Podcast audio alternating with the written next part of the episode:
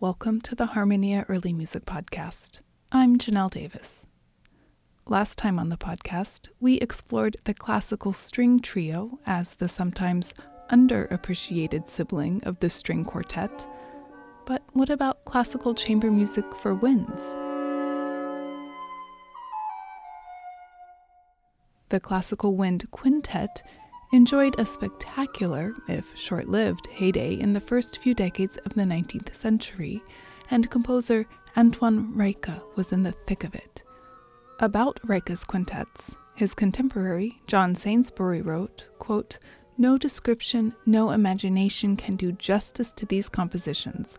The effect produced by the extraordinary combinations of apparently opposite toned instruments, added to Reicha's vigorous style of writing and judicious arrangement, have rendered these quintets the admiration of the musical world.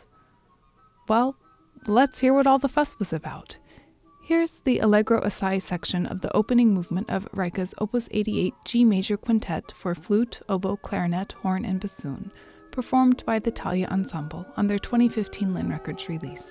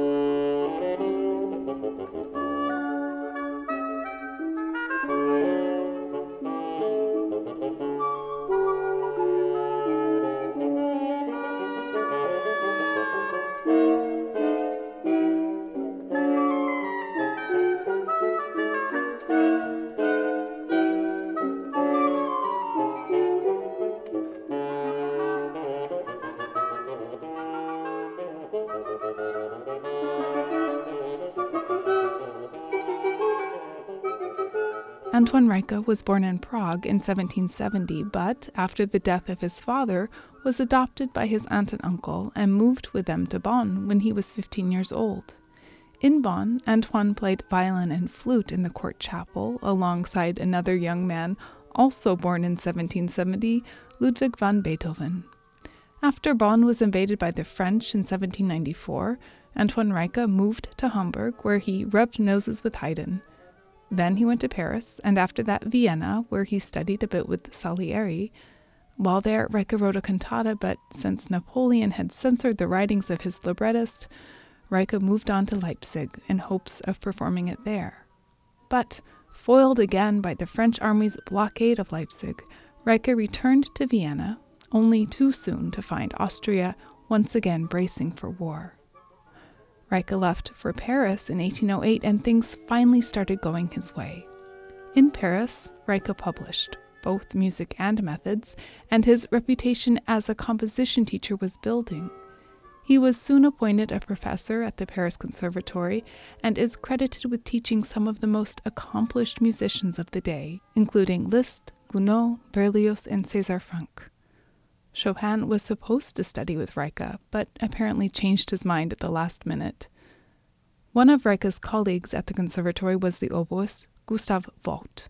Vogt is remembered as one of the French pioneers of the cor anglais, a prototype of the modern English horn. Vogt's English horn playing earned him the respect of many composers, among them Rossini, who, for Vogt, wrote the English horn solo in the William Tell Overture. Reicha also wrote for Gustave Vogt, and his sentimental Adagio pour le cor anglais is included on this recording. Let's listen.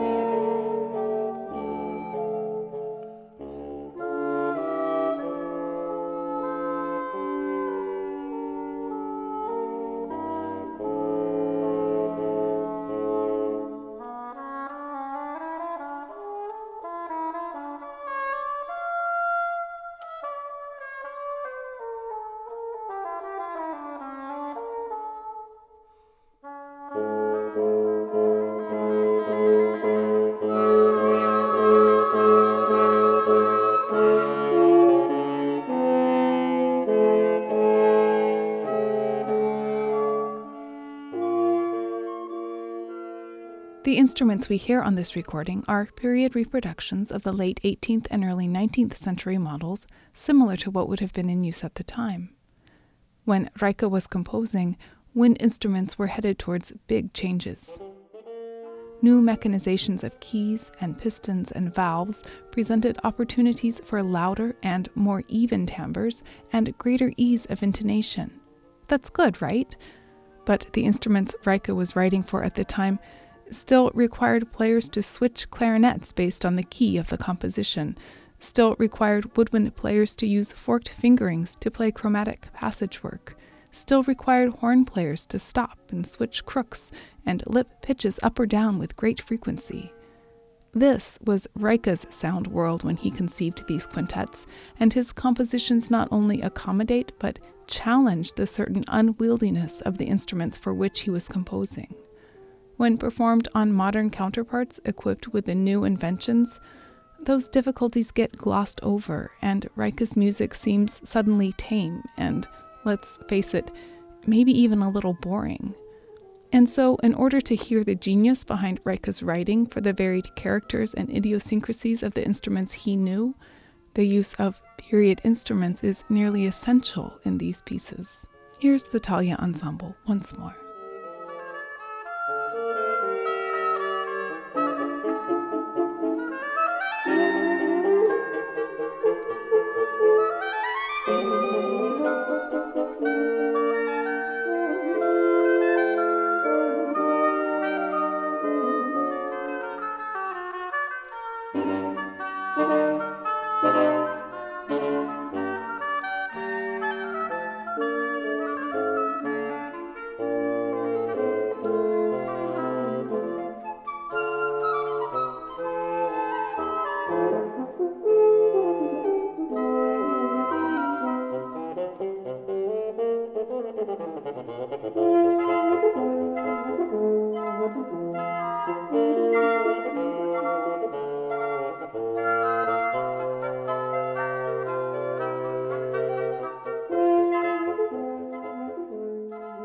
Founded in Amsterdam in 2011, the Thalia Ensemble is relatively new on the scene.